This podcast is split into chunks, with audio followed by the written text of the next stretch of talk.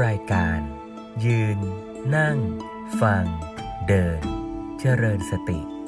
ภาวนาแบบผ่อนคลาย ผ่อนพัก รักษาใจ ให้โปร่งใส สุข เบา ด้วยพลังแห่งฉันทะ และธรรมะสมาธิคราวที่แล้วนั้น หลวงพ่อสมเด็จพระพุทธโฆษาจารย์บรรยายในเรื่องวิสุทธิ ให้เห็นว่า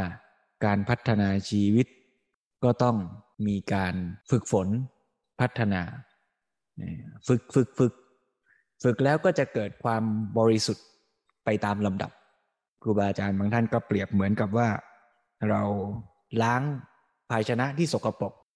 ภาชนะที่มันสกปรกเนี่ย เราก็ค่อยๆ ล้างทำความสะอาด จากที่สกปรกก็สกปรกน้อยลง น้อยลง น้อยลง เพราะฉะนั้น การที่เราเกิดมา หรือเรายังเวียนว่ายตายเกิดอยู่เนี่ยถ้าว่ากันตามหลักทฤษฎีในทางพุทธศาสนาเนี่ยก็ว่า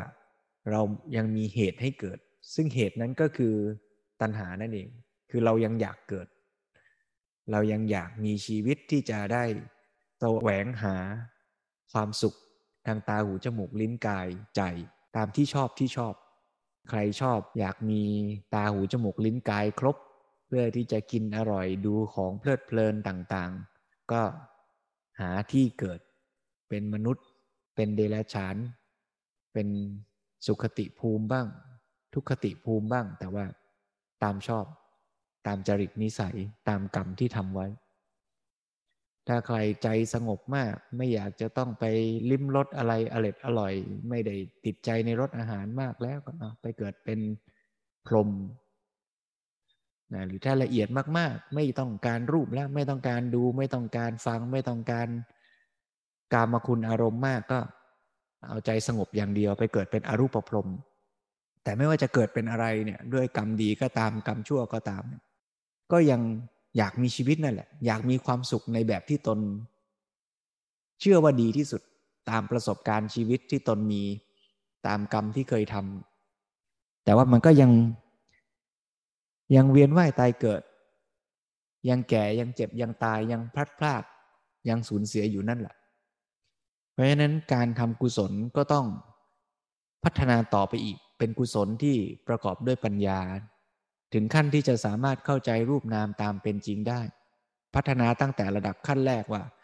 ยังมีกิเลสมาก ก็พัฒนาขึ้นมาเป็นมีกิเลสน้อยลงน้อยลง พัฒนาจาก พฤติกรรมกายวาจาก็ยังหยาบกระด้าง เบียดเบียนทำร้ายผู้อื่นอยู่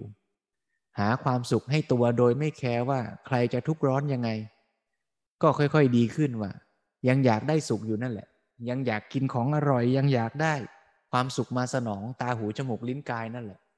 แต่ว่าพอจะมีคุณธรรม มีจริยธรรมบ้าง ไม่ไปเบียดเบียนทำร้ายใครเขาก็ดีขึ้นมาระดับหนึ่ง ดีขึ้นไปกว่านั้นก็คิดว่าเออนอกจากเราจะไม่เบียดเบียนคนอื่น เราต้องทำประโยชน์ให้คนอื่นด้วยนะ อยากจะช่วยเหลือเกื้อกูลอยากจะทำดีต่อเขา เพราะฉะนั้นถ้าว่ากันตามภพภูมิเนี่ยอบายภูมิก็คือที่เกิดของผู้ที่ทำกรรมในชนิดที่เรียกว่า ไม่แคร์ใครเขายังเป็นอกุศลโดยมาก เบียดเบียนทำร้ายผู้อื่นมาก เราก็สังเกตว่า อย่างสัตว์เดรัจฉานที่เราเคยเห็นเนี่ยหมาแมวเนี่ยมันก็ตะคุบสัตว์อื่น ช่ไหมจับนกจับจิ้งจกกินเนี่ย มันก็ไม่ได้รู้สึกเป็นความผิดเป็นความเบียดเบียนอะไรเนาะก็เป็นสัญชาตญาณของเขาอย่างนั้น แต่พอมาถึงขั้นเป็นมนุษยภูมิเนี่ยมีมนุษยธรรมเนี่ยก็เริ่มที่จะรู้สึกว่าไม่อยากจะไปเบียดเบียนเขารู้สึกว่าการเบียดเบียนคนอื่นนี่มันไม่ดี สูงขึ้นไปกว่านั้นก็เทวดาภูมิ มีธรรมะที่ชอบช่วยเหลือเกื้อกูลผู้อื่น ไม่ใช่แค่ว่าไม่เบียดเบียนเขานะ แต่ว่า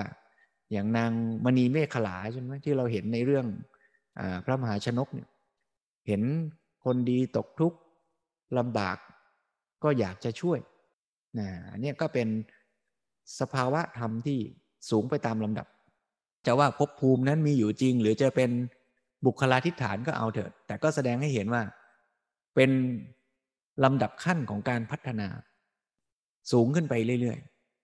เมื่อคุณธรรมดีขึ้น พฤติกรรมดีขึ้น จิตใจดีขึ้น ก็มีความพร้อมที่จะเอาจิตใจที่มีความบริสุทธิ์ มีความพร้อมนั้นอะไปศึกษาเล่าเรียน ไม่ว่าจะไปอ่านหนังสือจะไปฟังธรรม ไปสังเกตความจริงของชีวิตที่เรียกว่าฝึกเจริญวิปัสสนากรรมฐาน ก็รู้เข้าใจความจริงชัดขึ้นไปตามลำดับ เพราะฉะนั้นก็เกิดความบริสุทธิ์ เกิดวิสุทธิไปตามลำดับ เอายกหัวข้อธรรมะมาเล่าให้โยมฟังหน่อยนะ เดี๋ยววันนี้จะได้ฟังหลวงพ่อสมเด็จ อธิบายต่อไปได้โดยสะดวก คือวิสุทธิเจ็ดคือเป็นความบริสุทธิ์ไปตามลำดับเจ็ดขั้น ขั้นที่หนึ่งก็คือศีลวิสุทธิ ก็เป็นความบริสุทธิ์ที่เกิดจากการศึกษาฝึกฝนในด้านศีลคือพฤติกรรม ซึ่งย้ำในที่นี้ว่าไม่ใช่เพียงแค่ความหมายว่าสมาทานศีลห้าศีลแปดเท่านั้นนะซึ่งการที่เรามาสมาทานศีลห้าศีลแปดก็ถูกละก็เป็นแบบฝึกหัดส่วนหนึ่ง แต่เรื่องศีลนั้นครอบคลุมมากกว่านั้น ครอบคลุมเรื่องของพฤติกรรมกายวาจาทั้งหมด ไม่ว่าเราจะดูแลกายเรายังไง จะเลือกกินอะไรไม่กินอะไร จะใช้ร่างกาย พักผ่อนกี่ชั่วโมง แบ่งเวลายังไงในชีวิต พวกนี้เป็นเรื่องกายหมด รวมทั้งพฤติกรรมที่มีต่อตัวเราเอง มีวินัยในตัวเอง จะออกกำลังกายเท่าไหร่ จะกินแบบไหน ใช้ชีวิตยังไง ขยายไปจนถึงพฤติกรรมที่มีต่อผู้คนรอบข้าง สังคมสิ่งแวดล้อมต่างๆ อยู่ในศีลหมด สัมพันธภาพ การสื่อสาร การใส่ใจ พูดกับผู้คนดีนะหรือว่าจะพูดแบบเบียดเบียนทำร้าย โกหกหลอกลวง นี่ก็อยู่ในเรื่องศีล ถัดมาขั้นที่สองถ้าพูดในแง่ไตรสิกขา ก็คือสมาธิสิกขา คือการพัฒนาคุณภาพ สุขภาพ สมรรถภาพของจิตนะซึ่งใช้คำว่าสมาธิเป็นตัวแทน แต่ว่าโดยแท้แล้วก็คือการพัฒนาคุณสมบัติของจิตทั้งหมด ให้เป็นจิตจากเดิมที่ฟุ้งซ่านซัดสาย ก็เป็นจิตที่สงบ นิ่งแน่วจากจิตที่ซึมเศร้าเหงาหงอยหดหู่ก็เป็นจิตที่มีความขยันขันแข็ง มีพละกำลัง จากจิตที่ไม่อยากจะทำอะไร เป็นจิตที่พร้อมในการทำกิจหน้าที่การงานตรงหน้า เป็นจิตที่เต็มไปด้วยอกุศล ก็กลายเป็นจิตที่มีกุศล มีคุณธรรมต่างๆ ซึ่งทั้งหมดเนี่ยก็เกิดจากการฝึกนะฝึกทั้งในห้องกรรมฐาน ฝึกทั้งในชีวิตประจำวัน แค่นาฬิกาปลุกตอนเช้าดังขึ้นเนี่ยก็เป็นแบบฝึกหัดหนึ่งแล้ว เราจะเสริมกำลังฝ่ายกิเลสหรือจะเสริมกำลังฝ่ายกุศล ถ้าเราฝึก ที่จะเสริมกำลังฝ่ายกุศลนั่นแหละ คือแบบฝึกหนึ่งแล้ว เราก็มีกำลังมากขึ้นทีละน้อย ทีละน้อย เติมไปเรื่อยๆ พอพัฒนาไปพัฒนาไปจิตใจบริสุทธิ์ ก็เรียกว่าจิตตวิสุทธิ อาจจะถึงขั้นที่เรียกว่าทำสมาธิเข้าฌานได้ ก็เรียกว่า จิตตวิสุทธิ ต่อจากนั้นไปก็เป็นการฝึกด้านปัญญา ซึ่งในที่นี้เนี่ยถ้าพูดแบบวิสุทธิก็เอาความหมายในด้าน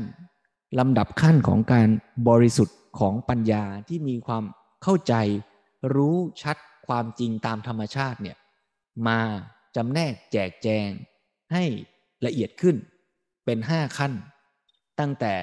กังขาวิตรณวิสุทธิไปจนถึงญาณทัศนวิสุทธิ คราวนี้แบ่งเป็นห้าขั้นเนี่ยก็ยังไม่ละเอียดพอ หลวงพ่อสมเด็จก็จะอธิบายให้ฟังต่อไปในวันนี้ว่า ครูบาอาจารย์ ท่านก็ เห็นว่าผู้ที่ฝึกปฏิบัติเนี่ยก็จะได้มีตัววัดประเมินที่ละเอียดขึ้น อย่างสมัยนี้ก็อาจจะเรียกว่า KPI อะไรเงี้ยนะที่จะวัดลำดับการพัฒนาในด้านปัญญาเนี่ยละเอียดขึ้น ก็เอาในส่วนปัญญาเนี่ยถ้าพูดในไตรสิกขา ก็เรียกว่าปัญญาสิกขา ถ้าพูดแบบวิสุทธิเจ็ดก็คือห้าข้อหลัง มาแจกแจงให้ละเอียดขึ้น เป็นยานสิบหก ยานสิบหกก็จะมีตั้งแต่นามารูปปริเฉทยานปัจจยปริฆายานไล่ไปตามลำดับเนี่ยจนถึงปัจเจเวขณะยานเรียกว่ายานสิบหกซึ่งในยานสิบหกเนี่ยยานยอหญิงนะ ชื่อเดียวกับวัดยานเวสกวันเนี่ยแปลว่าปัญญา ก็เป็นปัญญาสิบหกขั้น เริ่มตั้งแต่คนที่ฝึกวิปัสสนากรรมฐาน เริ่มมีสติ มีสมาธิชั่วขณะ สังเกตเห็นรูปนามตามเป็นจริง แยกแยะได้ว่า อะไรรูปอะไรนาม และอะไรไม่ใช่รูปนาม ไอ้ที่ไม่ใช่รูปนาม ก็คือบัญญัติสมมุติทั้งหลาย ที่เราคิดสร้างขึ้นในหัวเราเอง ส่วนฝั่งที่เป็นปรมัตถสภาวะธรรม ไม่ว่าจะเป็นจิตเจตสิกรูปเนี่ยก็คือตัวสภาวะธรรมแท้ ๆ ที่มันเป็นตามสภาวะธรรมชาติของมัน ผู้ปฏิบัติเริ่มสังเกตรู้เข้าใจอย่างนี้ก็นี่ก็เป็นปัญญาขั้นต้นๆขั้นหนึ่ง นับเป็นหนึ่งในยานสิบหกนะแล้วในยานสิบหกเนี่ย ท่านก็เรียกเอาเก้าขั้นตรงกลางเนี่ย ตั้งแต่อุทยพยายานไปจนถึงอนุโลมยานเนี่ย เรียกว่าเป็นวิปัสสนาญาณทั้งหมดเนี้ยครูบาอาจารย์บางท่านก็จะบอกว่า ยังไม่ต้องไปฟังเยอะ ยิ่งฟังเยอะนี่ยิ่ง ปฏิบัติแล้วคิดมาก ปฏิบัติแล้วแทนที่จะสังเกตรูปนามก็คิดแต่ว่า ตอนนี้ยานไหนแล้ว ตอนนี้ยานไหนแล้ว อย่างนี้ก็จะกลายเป็นเสียประโยชน์ไป ในธรรมบรรยายชุดจากจิตวิทยาสู่จิตภาวนาเนี่ยหลวงพ่อสมเด็จก็พูดเรื่องนี้ไว้ ไม่ได้ลงลึกมากหรอกอาตมาเข้าใจเอาเองว่า ก็พูดพอให้เห็นเป็นแนว แล้วเราก็จะได้เข้าใจว่า การปฏิบัติวิปัสสนานั้นเนี่ยเป้าหมายคือเกิดปัญญาประมาณเนี้ยไม่ใช่ว่าปฏิบัติวิปัสสนาไปแล้วจะได้ให้เกิดนิมิตเกิดฤทธิ์ปาฏิหาริย์อะไร แต่ว่าพอเราฟังไปเราก็จะพอเห็นแนวทางว่าอ๋อเป้าหมายของวิปัสสนาคืออะไรนะเราก็จะได้วางท่าทีนะทำความเข้าใจ มีแนวในการปฏิบัติที่ชัดเจนถูกต้องถูกตรง เอาละเพราะฉะนั้นเดี๋ยววันนี้ก็อาจจะมีชื่อ แปลก ภาษาบาลียาวๆหน่อย แต่ก็ไม่ต้องกังวลมาก ฟังอย่างน้อยให้เห็นโครงสร้าง โยมพอเห็นโครงสร้างไหมว่า ไตรสิกขาสามก็กระจายจากศีลมาเป็นศีลวิสุทธิ จากสมาธิมาเป็นจิตตวิสุทธิ แล้วจากปัญญาก็มาเป็นวิสุทธิห้าข้อล่าง และตรงวิสุทธิห้าข้อล่างนี่แหละ มาขยายเป็นยานสิบหกแล้วในยานสิบหกเนี่ยมันก็จะมีอยู่ เก้าข้อตรงกลางเนี่ยที่มีชื่อเฉพาะเรียกว่า วิปัสนาญาณเก้าก็แสดงว่าก่อนจะถึงวิปัสนาญาณข้อแรกเนี่ย ก็เป็นญาณขั้นต้นๆที่ยังไม่นับว่าเป็นวิปัสนาญาณตัวแท้ตัวจริง แต่ว่าก็เป็นปัญญาเน่ยขั้นต้นๆพอเห็นโครงสร้างอย่างนี้ก็คิดว่าน่าจะฟังได้โดยไม่ถึงกับสับสนงุนงง ให้พอเห็นโครงสร้าง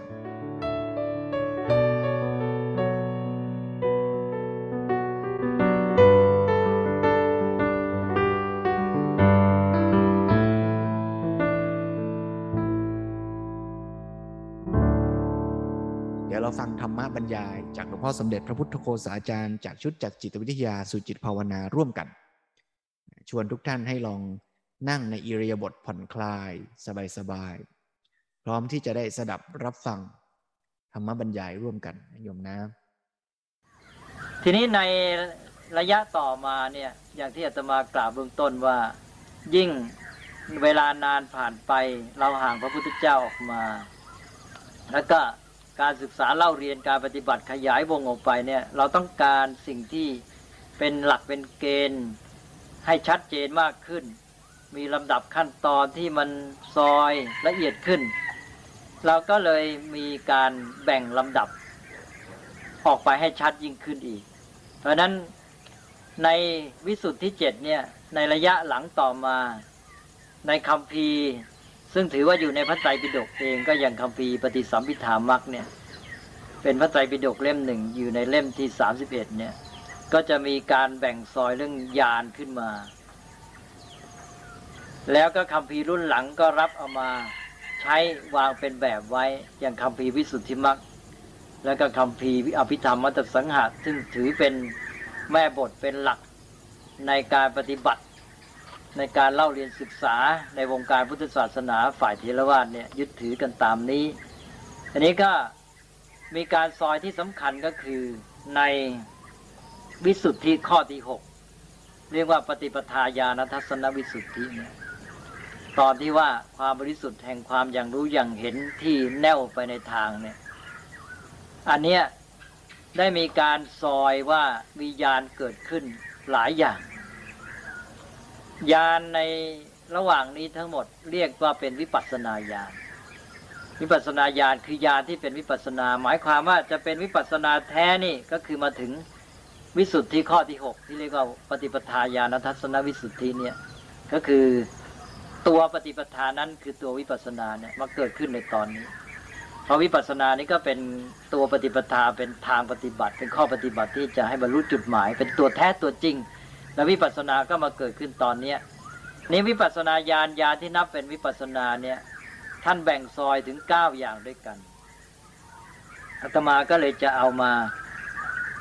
อ่านให้ฟัง หรือเอามาพูดเล่าให้ฟัง อย่างที่บอกแล้วว่าอย่าไปมัวติดอยู่กับชื่อ แล้วก็ไม่ต้องมา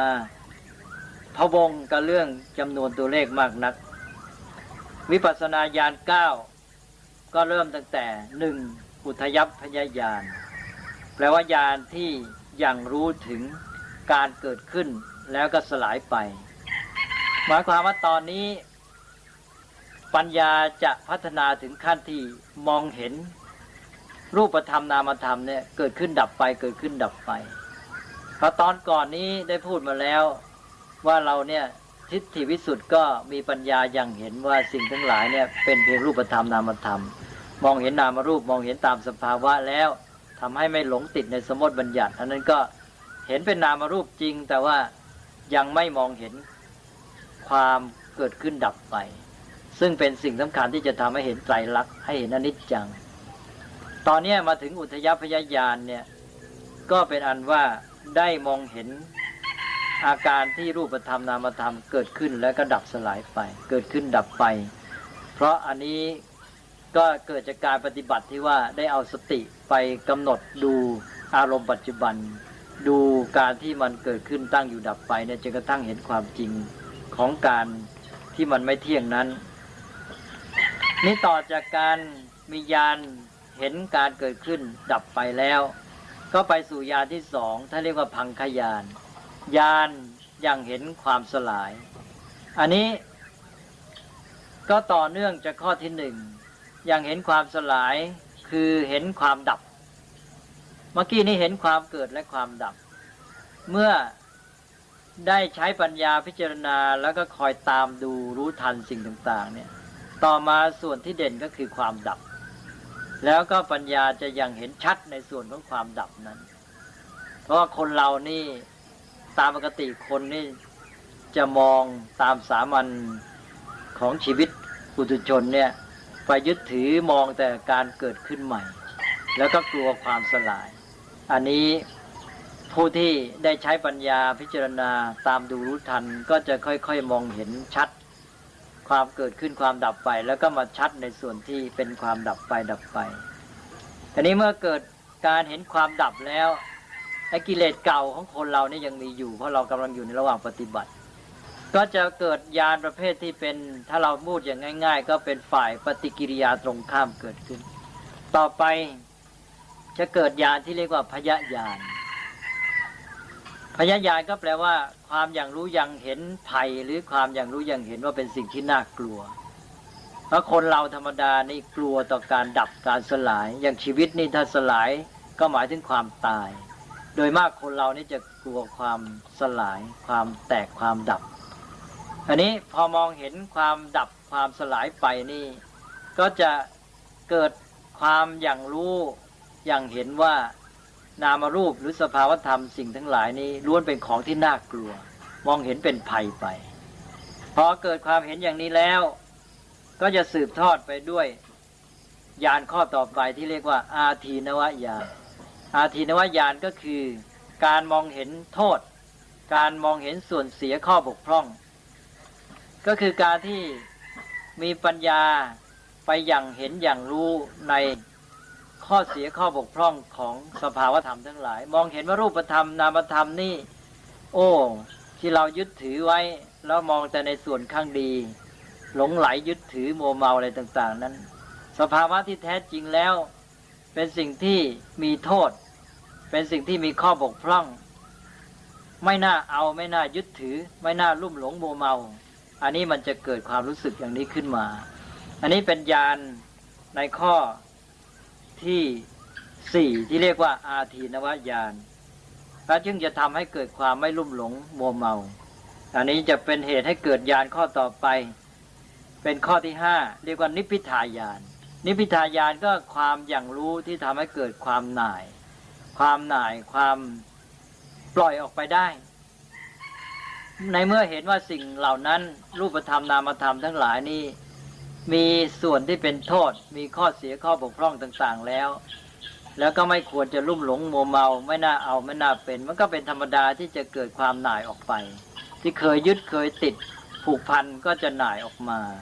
ตอนนี้ก็จะเป็นยานที่ทำให้เกิดความหน่าย ซึ่งเป็นต้นทางที่จะทำให้เกิดความเป็นอิสระ สลัดตัวออกมาได้ แต่ตอนนี้เรายังถือว่า เป็นยานประเภทปฏิกิริยาอยู่ เพราะว่ามันเหมือนกับว่า เคยยึดถือเคยหลงมาตอนนี้ พอเห็นความจริงแบบนี้กลับเหมือนกับจะเล่นเป็นทางตรงข้าม นี้ความเล่นไปในทางปฏิกิริยานี้ก็ยังมีต่อไปอีก ต่อไปก็จะมียานตามจากนิพิทายานที่เป็นความหน่ายนั้น มาเป็นมุนจิตุกรรมยตายาน มุนจิตุกรรมยตายานแปลว่าความอย่างรู้ที่ทำให้ เกิดความปรารถนาจะพ้นไปเสีย อันนี้แหละ พอหน่ายแล้วทีนี้แรงขึ้นไปอีกก็คืออยากจะพ้นไปซะเลย อยากจะหนีอยากจะหลุด อยากจะพ้นไป อยากจะเป็นอิสระจากสิ่งเหล่านั้น อยากจะเป็นอิสระจากนามรูป จากรูปนามทั้งหลาย แล้วต่อจากนั้นเมื่ออยากจะพ้นอยากจะหลุดไป ก็ต้องหาทางออกว่าจะพ้นโดยได้อย่างไร เมื่อ คิดหาทางออกพิจารณาหาทางที่จะพ้นไปเสีย ก็พิจารณาทบทวนอีก ก็นำรูปธรรมนามธรรมหรือสังขารทั้งหลายนั้นมาพิจารณาด้วยปัญญาที่รู้เข้าใจความจริง ตอนนี้ปัญญาที่พิจารณาเหมือนกระทบทวนความจริง ปัญญาที่พิจารณาเหมือนกระทบทวนความจริงของสภาวธรรมของสังขารหรือรูปนามนี้ ก็เป็นญาณอีกอันหนึ่ง เรียกว่าปฏิสังขารญาณ พอปฏิสังขารญาพิจารณาทบทวนความจริงแล้วก็จะทำให้เกิดความอย่างรู้ขั้นต่อไป ความอย่างรู้ขั้นต่อไปนี้จะหายปฏิกิริยา จะเกิดภาวะที่มาจากญาณที่เรียกว่า สังขารุเปกขายาน สังขารุเปกขายาน ก็คือญาณที่ทำให้วางใจเป็นกลางต่อสังขาร ตอนนี้มีความอย่างรู้ที่ถึงสัจธรรมมากขึ้น เพราะว่าเมื่อพิจารณาถึงความจริงอย่างแท้จริงแล้วเนี่ย มันก็จะไม่มีปฏิกิริยา ก็มองเห็นว่ารูปธรรมนามธรรม สังขารสิ่งทั้งหลายเนี่ย มันก็เป็นไปตามสภาวะ เป็นไปตามธรรมชาติของมัน มันเป็นของมันอย่างนั้นเอง เพราะนั้นไม่ใช่เรื่องที่เราจะไปมีปฏิกิริยาทั้งสองด้าน จะไปยึดไปถือ ไปจับไปเอาเป็นของเรา มันก็เป็นไม่ได้ มันก็ไม่ถูกต้อง แต่ว่าจะไปเกลียดไปชังไปหน่ายไปแหนงอะไรต่อมันมันก็ไม่ถูกต้องเหมือนกันดังนั้นก็จะเกิดการวางใจอย่างถูกต้องต่อสังขารต่อรูปธรรมนามธรรมทั้งหลาย อันนี้คือภาวะที่เรียกว่าสังขารุปเปกขายานญาณที่ทำให้เกิดการวางใจเป็นกลางต่อสังขารทั้งหลาย อันนี้เรียกว่าตอนนี้วางใจได้ถูกต้องพอดีแล้ว แต่ก่อนนี้ ตอนต้นทีเดียว ก็รักใคร่ลุ่มหลงยึดถือไปตาม มัวเมาไปตาม ถูกมันชักจูงไป ตอนนี้ต่อมาก็เกิดปฏิกิริยาอยากจะพระจะหนีรังเกียจนาย ต่อมาถึงตอนนี้เกิดความรู้จริงถึงขั้นสมบูรณ์แล้ววางใจเป็นกลางว่ามันก็เป็นไปตามสภาวะของมันอันนี้พอวางใจเป็นกลางได้เนี่ยจิตก็จะเห็นทางเป็นอิสระ คือมันพร้อมที่จะเป็นอิสระ การที่วางใจเป็นกลาง โดยเข้าใจเท่าทันความจริง วางใจถูกต้อง มันก็โน้มไปสู่ความเป็นอิสระ โดยที่จะเข้าถึงสัจธรรมที่แท้จริง ตอนนี้เราจะได้มาถึงขั้นที่เกิดญาณอันใหม่ เป็นข้อสุดท้ายข้อที่ 9 ในวิปัสสนาญาณ เรียกกันง่าย ๆ ว่าอนุโลมญาณหรือเรียกเต็มว่าสัจจานุโลมิกญาณ แปลว่าญาณที่สอดคล้องกับการที่จะได้เห็นสัจธรรม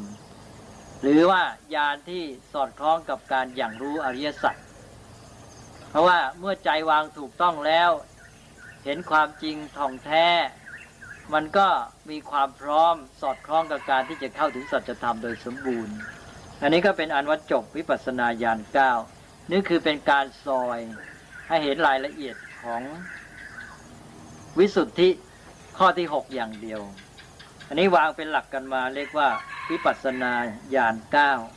มีเก้าประการนี้ ทีนี้จะเล่าต่อไปอีก มาในยุคหลังๆนี้ พระอาจารย์ต่างๆ ก็พยายามที่จะกำหนดให้ชัดลงไปว่าวิสุทธิในข้ออื่น ๆ เนี่ย ที่ไม่ใช่ปฏิปทาญาณทัศนวิสุทธิเนี่ย มีญาณอะไร ที่เป็นเครื่องกำหนดให้ชัดเจน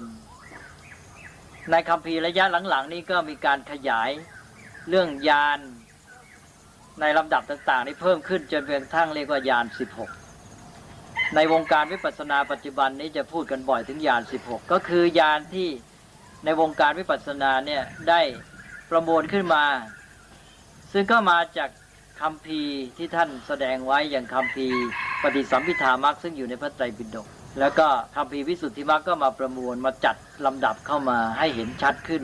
จนกระทั่งว่าเป็นญาณที่เพิ่มจากวิปัสสนาญาณเก้าเป็นสิบหกแต่ว่าญาณที่เพิ่มเข้ามาเป็นสิบหกก็คือว่าอีกเจ็ดญาณอันนั้นน่ะไม่เรียกว่าวิปัสสนาญาณเป็นญาณก่อนวิปัสสนาญาณบ้าง เป็นญาณหลังจากวิปัสสนาญาณบ้าง แต่ก็ทำให้ชื่อยานทั้งหมดนี้เพิ่มเป็นสิบหก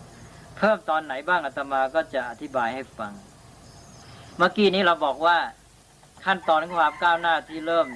เป็นวิปัสสนาในการเจริญวิปัสสนาถึงขั้นพัฒนาปัญญา ก่อนเกิดญาณก็คือเริ่มแต่ทิฏฐิวิสุทธิทิฏฐิวิสุทธิที่เป็นบทความบริสุทธิ์แห่งความเห็น ที่เข้าใจสิ่งทั้งหลายตามเป็นจริงว่าเป็นนามรูปนะไม่หลงสมมติบัญญัติเนี่ย ตอนเนี้ย ท่านบอกว่ามันเกิดญาณขึ้นมายานหนึ่งญานนี้ถือเป็นญาณข้อแรกทีเดียวในญาณสิบหกเรียกว่านามรูปะปริเฉทญาณแปลว่าญาณที่ทำให้กำหนดแยกได้ว่าเป็นนามเป็นรูปเนี่ยตอนนี้คือเริ่มต้นแล้วจึงทำให้เกิดทิฏฐิพิสุทธิไงคือรู้เท่าทันสมมติบัญญัติ ให้เห็นสภาวะที่เป็นรูปธรรมนามธรรม เพราะว่าแยกได้ พอเห็นอะไรต่างๆ ก็อ๋อนี่เป็นรูปอันนี้เป็นนามอ๋อที่จริงแล้วดูไป คือทุกอย่างนี่ก็เป็นแต่เพียงรูปกับนามเท่านั้น ไอ้ที่บัญญัติชื่ออะไรต่างๆ ก็ขึ้นมานั้นเป็นเรื่องที่สมมติกันเท่านั้นเอง โดยแท้จริงแล้วหามี เช่นนั้นไม่เอาละทีนี้ นี่เป็นญาณที่หนึ่งต่อไป ต่อจากนามรูปะ ปริเฉทญาณ ก็จะไปข้อที่สอง ข้อที่สองนี้เป็นญาณที่เกิดขึ้นในระดับของกังขาวิจารณวิสุทธิ คือยาที่จะทำให้ข้าพ้นความสงสัยเสียได้ยาในตอนนี้ที่เรียกว่าปัจจยปริขายานแปลว่ายาที่กำหนดปัจจัยของนามรูปได้ อันนี้คือการมองเห็นเหตุปัจจัยนั่นเอง คือเรารู้ นามรูปไปแล้ว ตอนนี้เราเห็นปัจจัยของนามรูป มองเห็นนามรูป ทั้งหลายนี่เป็นไปตามเหตุปัจจัยต้องมีปัจจัยเกิดขึ้น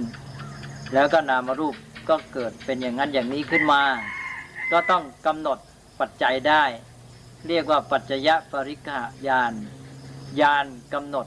ปัจจัยได้เป็นยานที่สองในยานสิบหกแล้วก็อยู่ในขั้นกังขาวิตรณวิสุทธิ ต่อไป ก็จะเกิดยานที่สาม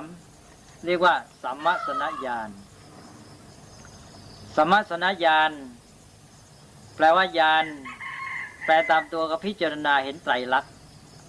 แปลตามตัวแค่พิจารณา แต่โดยใจความหมายถึงพิจารณาเห็นไตรลักษณ์ตอนนี้นอกจากจะเห็นกำหนดปัจจัยของนามรูปได้ ก็จะก้าวไปถึงขั้นที่ว่ามองเห็นไตรลักษณ์ แต่การเห็นไตรลักษณ์ในขั้นนี้ยังไม่เห็นไตรลักษณ์ชนิดที่ทันความเกิดดับของรูปธรรมนามธรรม คือเห็นเป็นภาพรวม คือเห็นความจริงแต่ยังเห็นเป็นภาพรวม ตามดูรู้ทันรูปนามที่กำลังเกิดขึ้น มองเห็นความไม่เที่ยง ความคงอยู่สภาพเดิมไม่ได้ ความไม่ใช่เป็นตัวเป็นตนเป็นไปตามเหตุปัจจัย เป็นไตรลักษณ์เนี่ยมองเห็นแต่มองเห็นเป็นภาพรวมยังไม่ทันทุกขณะ คือ สติปัญญานี่ยังไม่ทันเห็นความเกิดดับที่เป็นแต่ละขณะทันกับรูปนามที่ดับจริง ๆ อันนี้ก็เป็นการเกิดขึ้นของญาณในระดับที่เรียกว่าเป็นมัคคามัคขยานทัศนวิสุทธิ คือความบริสุทธิ์แห่งการอย่างรู้อย่างเห็นที่แยกได้เป็นทางไม่ใช่ทาง อันนี้ก็คือเข้าสู่การเห็นไตรลักษณ์ ทีนี้พอได้สัมมาสนญาณมองเห็นไตรลักษณ์แล้วเป็นภาพรวมอย่างนี้ก็ก้าวต่อไป ตอนนี้จะก้าวไปถึงขั้นที่เริ่ม จะมองเห็นการเกิดดับของรูปนามที่กำลัง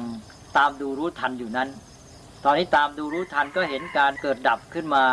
ยักเห็นน้อยๆเห็นอ่อนๆ ตอนนี้คือการเริ่มเข้าสู่อุทยพยญาณที่อาตมาบอกเมื่อกี้แล้วว่าเป็นญาณที่หนึ่งในวิปัสสนาญาณเก้าอันนี้ก็มาเชื่อมกับวิปัสสนาญาณเก้า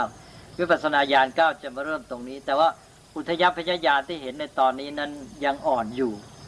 แล้วก็นี่แหละเมื่อกี้บอกแล้วว่าพอเริ่มถึงตรงนี้ก็จะเป็นวิปัสสนา วิปัสสนาญาณก็เริ่มจากอุทยพยญาณมองเห็นความเกิดดับตอนนี้อุทยพยญาณตอนนี้ยังอ่อนอยู่ ก็เป็นวิปัสสนา แต่ถ้าเรียกว่าวิปัสสนาอ่อนๆในภาษาพระเรียกว่าตารุณวิปัสสนา เกิดตารุณวิปัสสนาขึ้นมาแล้วนะ แล้วต่อจากนี้ ก็จะก้าวไปสู่ความเข้มแข็งของอุทยพยญาณนนั้น คือการที่ว่าเห็นการเกิดดับของนามรูปอย่างชัดเจนยิ่งขึ้น รู้ทันความเกิดดับของนามรูปที่เป็นไปในแต่ละขณะ ซึ่งอันนี้ก็จะเข้าสู่วิปัสสนาญาณเก้าที่อาตมากล่าวมาแล้ว ซึ่งอยู่ในขั้นปฏิปทาญาณทัศนวิสุทธิ อันนี้ก็ จะมีข้อแทรกเข้ามันอย่างหนึ่ง คือว่าในตอนที่เริ่มได้อุทยพยญาณเริ่มรู้ทันเห็นความเกิดดับของนามรูปเนี่ยตอนที่ได้วิปัสสนาอ่อนๆอุทยพยญาณกำลังเริ่มต้นกำลังเริ่มเห็นนามรูปเกิดดับเนี่ย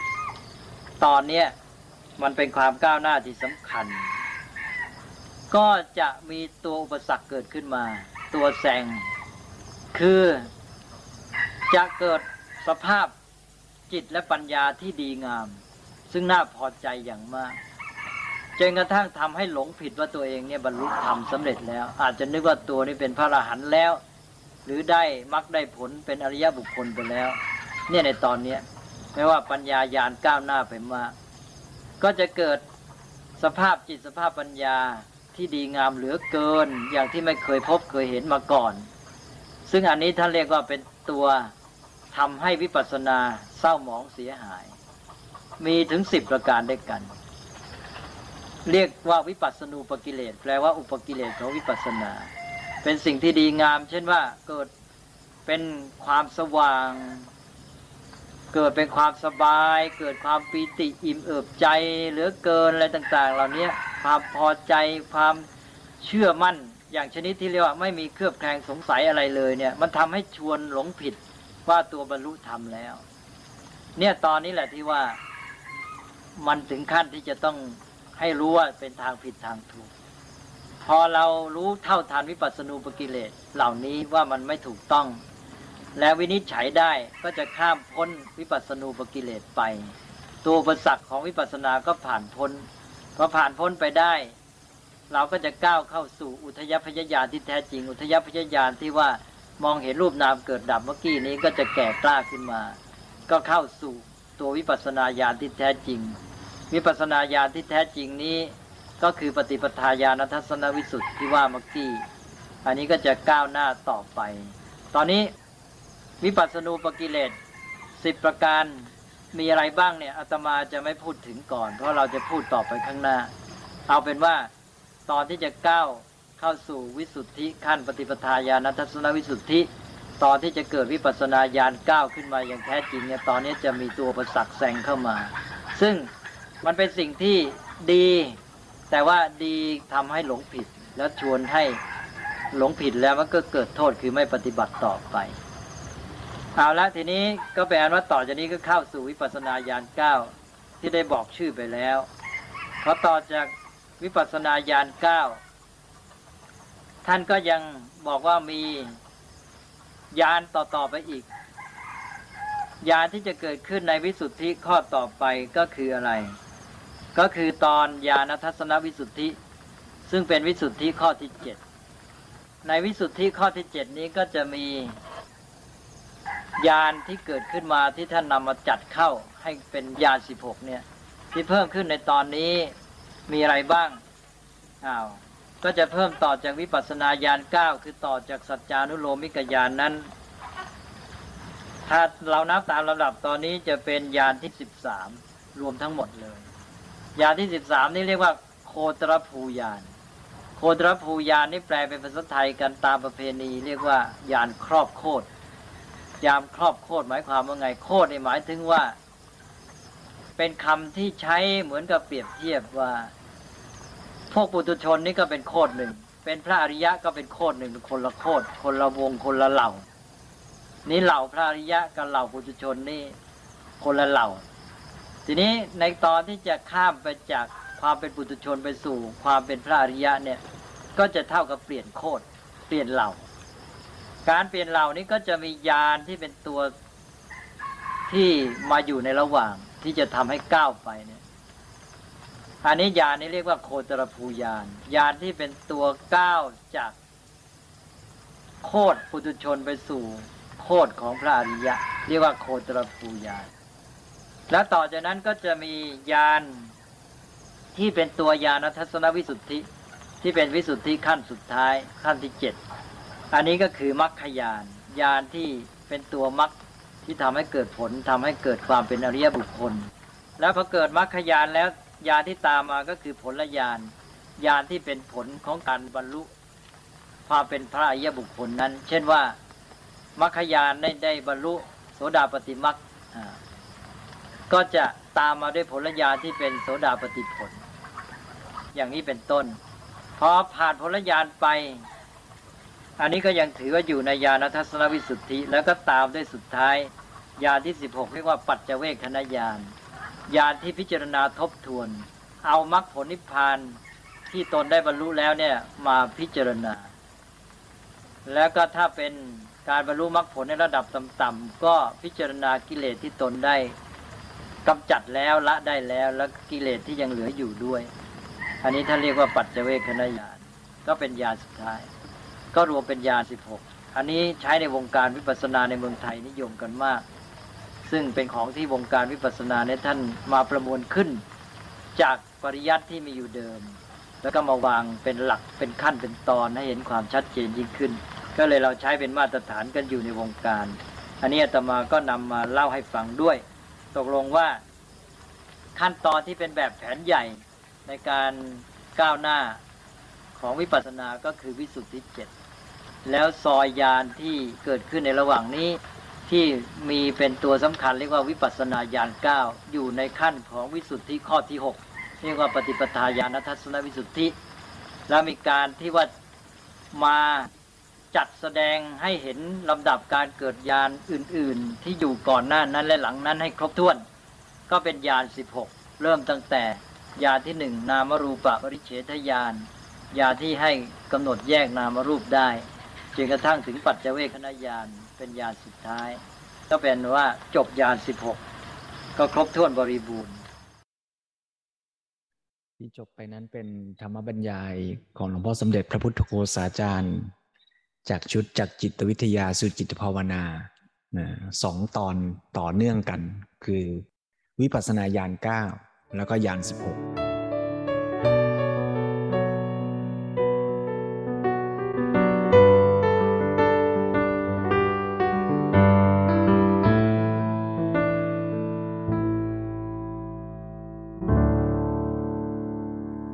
พ่อสมเด็จว่าคือก็ไม่ต้องไปกังวลเรื่องของตัวเลข หรือว่าชื่อ แต่ว่าให้พอเห็นโครงสร้าง เห็นแนวทางว่า เป้าหมายของการฝึกวิปัสสนานั้นเนี่ยก็คือเกิดปัญญานี่แหละ แต่ปัญญาเกิดลอยๆไม่ได้หรอก ก็จะต้องมีความบริสุทธิ์ ในด้านศีลในด้านจิตเป็นพื้นฐานด้วยเพราะฉะนั้นถ้าท่านใดปฏิบัติ ในหลักพระพุทธศาสนาจะเรียกว่าไตรสิกขาก็ได้ จะเรียกว่าพัฒนาตามหลักวิสุทธิเจ็ดก็ได้ ก็อันเดียวกันนั่นแหละ เพียงแต่ว่าครูบาอาจารย์ ท่านก็จำแนกแจกแจงให้เห็นลำดับขั้นของการพัฒนานะซึ่งอาตมาอยากเสริมไว้หน่อยว่า เมื่อฟังอย่างนี้แล้วเนี่ยก็ไม่ได้หมายความว่า เวลาเราไปฝึกวิปัสสนา เราก็จะนั่งคิด คิดว่า เออ มันน่าเบื่อหน่ายจริงนะมันเป็นอย่างนั้นอย่างนี้นะอ๋อพอคิดว่าเบื่อหน่ายก็จะได้เป็นชื่อยานอันนึง เป็นยานเบื่อหน่าย อะไรอย่างเนี้ยนะ ก็ต้องย้ำว่าคำว่ายานเนี่ยคือปัญญาคือรู้นะ ไม่ใช่แปลว่านั่งคิด เหมือนอย่างที่เคยยกตัวอย่างว่าการเห็นเกิดดับเนี่ยการพิจารณาว่ารูปนามเกิดดับไม่เที่ยงเนี่ยก็ไม่ใช่ไปนั่งคิดนะว่าอันไหนมันเกิดอันไหนมันดับไหนมันดับหรือยังนะอย่างเงี้ยนะเปรียบเหมือนกับที่เคยยกตัวอย่างว่า เวลาเรามองไปที่แก้วน้ำน้ำในแก้วเนี่ย เรามองเห็นน้ำในแก้ว แล้วเราก็รู้ว่าน้ำมันใสอะมันไม่ต้องนั่งคิดว่าน้ำใสหรือไม่ใสนะ แต่เมื่อเรามองเห็นน้ำนั้นชัดเนี่ยตัวปัญญารู้มันก็เกิดขึ้นในขณะที่มองนั่นเองแหละว่า น้ำมันใส ถ้าเรามองไปแล้วเห็นน้ำมันขุ่นมันก็รู้ว่าน้ำมันขุ่นในขณะที่รู้ว่าน้ำมันขุ่นเนี่ยนะสังเกตไปเนี่ยมันก็รู้ว่าน้ำนี้ไม่ควรกินนะ ไอการรู้ว่าน้ำไม่ควรกิน มันก็เกิดขึ้นตอนที่เรามองดูน้ำนั่นแหละมันคือสภาวะรู้ ไม่ใช่มานั่งคิดวิเคราะห์วิจารณ์ อันนี้ก็ต้องหมายเหตุไว้ให้ชัดด้วย เดี๋ยวผู้ปฏิบัติจะกลายเป็นว่า พอฟังไปแล้วก็จะไปนั่ง คิดพิจารณาใคร่ครวญเป็นการวิเคราะห์วิจารณ์ ซึ่งนั่นไม่ใช่กระบวนการในการฝึกวิปัสสนากรรมฐานเพียงแต่ว่า เมื่อเราฝึกวิปัสสนากรรมฐานคือการมีสติไปรู้ พิจารณารูปนามตามเป็นจริงด้วยกระบวนการสังเกต การใส่ใจสังเกตนั่นเองอะทำให้เกิดความรู้ รู้ไปตามลำดับ รู้ว่าอ๋อเนี่ยรูปนาม มันคืออย่างนี้ รู้ว่าอ๋อรูปนามมันเกิดขึ้น แปลเปลี่ยนดับไปเกิดจากเหตุปัจจัยอย่างนี้ มันก็รู้ไปตามลำดับขั้น เมื่อเราสังเกตเห็นชัดเท่าไร ก็เกิดความเข้าใจ สิ่งที่เราสังเกตชัดขึ้นตามนั้น ที่เราฟังธรรมะวันนี้เนี่ยก็เอาว่าพอให้เห็นทาง ว่าเป้าหมายของการปฏิบัติคือเกิดปัญญา เข้าใจ แล้วสุดท้ายก็วางท่าทีต่อรูปนามทั้งหลายนะด้วยความที่ไม่ไปยึดมั่นถือมั่น ไม่ว่าจะสิ่งนั้นน่ายินดีพอใจ หรือว่า นำมาซึ่งความไม่สบายกายไม่สบายใจ ผู้ปฏิบัติก็วางท่าทีด้วยความรู้เข้าใจ ไม่ไปยึดไม่ไปผลักไส ต่อสิ่งนั้น นี่ก็จะเป็นแนวทางในการประพฤติปฏิบัติต่อไป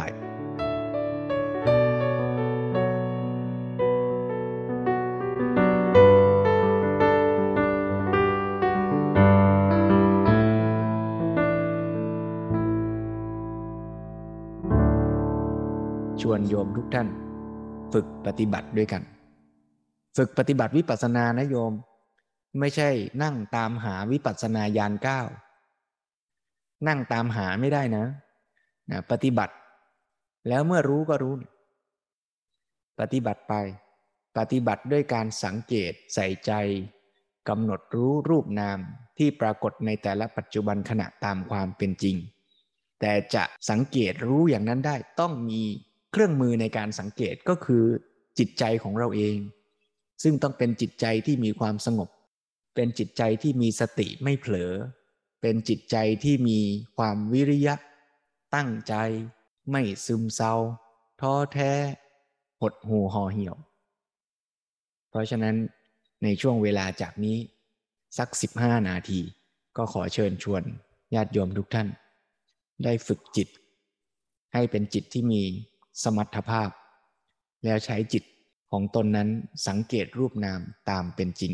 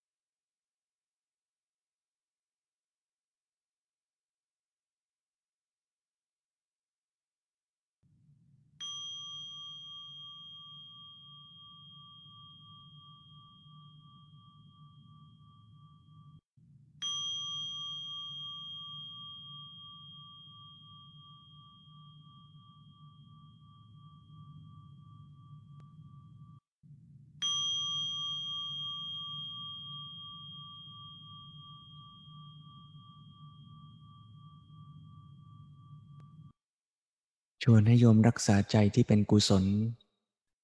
เช่นนั้นไว้ค่อยๆคคลายจากอารมณ์กรรมฐาน รับรู้เสียงนี้ รับรู้อิริยาบถททั่ว ๆ เมื่อจะคลายอิริยาบถหรือเปลี่ยนอิริยาบถก็มีสติรู้ เช่นว่าจะค่อยๆลืมตาขึ้น ก็มีสติ รู้อาการที่มีความตั้งใจอยากจะลืมตา สังเกตอาการเปลือกตาที่ไหวเคลื่อน มีความตึง มีการไหว แล้วก็มีอาการรู้ ภาพแสงสีที่ตารับรู้นั้น ก่อนหน้านั้น ไม่เห็น พอลืมตาขึ้นมีอาการเห็นเกิดขึ้น อย่างนี้เป็นต้น การฝึกสติ ก็จะเป็นบาดฐานให้เราเห็นรูปนามตามเป็นจริง จริงหรือไม่ว่า ถ้าเราไม่ได้ฝึกเจริญสติอย่างนี้เนี่ยบ่อยครั้งเราก็อยู่กับความคิด อยู่ในโลกความคิด คิดว่าจะทำอะไรดี คิดว่าอยากจะเป็นนั่นทำนี่ คิดว่าคนนั้นเป็นอย่างนั้น คิดว่าสิ่งนี้เป็นอย่างนี้ คิดว่าจะซื้อของอะไรดี คิดว่าของนั้นมันดีกว่าของชิ้นโน้นยังไง แต่การที่จะมาใส่ใจสังเกตอาการของสิ่งทั้งหลายรูปนามตามเป็นจริงเนี่ยมันไม่ค่อยเกิดขึ้นในชีวิตเรา เพราะฉะนั้นการที่จะมาสังเกตอย่างเนี้ยจะว่าเป็นเรื่องใกล้ตัวเป็นเรื่อง เส้นผมบางภูเขาก็ใช่ คนในสมัยก่อนพุทธกาลแม้จะมีปัญญาฝึกจิตมามากมายเนี่ย แต่ก็มองไม่เห็นวิธีการสังเกตอย่างนี้ จนพระพุทธเจ้าตรัสรู้นั่นแหละแล้วก็มาชี้ชวนให้เห็นว่า เห็นไหมว่ารูปนามมีการเปลี่ยนแปลง มันเป็นอย่างนี้อย่างนี้ ผู้ที่มีจิตละเอียด มีสติมีกำลังก็พิจารณาตาม ก็เห็นความจริงที่ปรากฏอยู่ ต่อหน้าต่อตานั่นแหละ แต่ก็ต้องมีจิตที่มีกำลังนะ เป็นเครื่องสังเกต ถ้าเรายังฝึกแล้วจิตยังไม่มีกำลัง ยังง่วง ยังซึม ยังฟุ้งคิด จินตนาการต่างๆอยู่ ก็ไม่ต้องลำบากสงสัยนะว่า เอ๊นี่เราวิปัสสนาญาณขั้นไหน เพราะตอบได้แน่ว่า ยังไม่เริ่มวิปัสสนาญาณจิตยังไม่วิสุทธิยังไม่มีสติมีกำลังสมาธิพอ เพราะฉะนั้นก็ไม่ต้องไปกังวล ว่า เอ๊นั่งแล้วจะยานไหนยานไหน แต่ว่า เห็นแนวทางว่า เมื่อเรามีกำลังของจิตดีก็สังเกตก็จะเกิดปัญญาไปตามลำดับขั้นนั่นแหละจิตที่สงบอย่างที่ว่าเนี่ย ก็ไม่ได้ว่าจะต้องถึงขั้นเข้าฌาน แต่ในการฝึกวิปัสสนากรรมฐานนั้นขอให้จิตสงบชั่วขณะหนึ่ง เรียกว่าเป็นคณิกะสมาธิ หรือวิปัสสนาสมาธิ ก็เป็นพื้นฐานเพียงพอ ในการที่จะสังเกตเห็นรูปนามให้เกิดความเข้าใจ เกิดปัญญา ตามลำดับขั้นที่ว่านั้น จะเรียกว่ายาน 16 ก็ได้ จะเรียกว่าวิปัสสนาญาณก็ได้ จะเรียกว่า วิสุทธิก็ได้ เพราะฉะนั้นก็ขอเป็นกำลังใจร่วมกัน ในเราท่านทั้งหลายที่จะได้ฝึกฝน ศึกษา พัฒนา ทั้งด้านพฤติกรรมจิตใจและปัญญา ให้เกื้อหนุนส่งเสริมซึ่งกันและกัน ให้มีศีลที่วิสุทธิ มีจิตที่วิสุทธิ และมีปัญญาก้าวหน้า ไปตามลำดับ ยืน นั่ง ฟัง เดิน เจริญสติ ด้วยพลังแห่งฉันทะ และธรรมะสมาธิ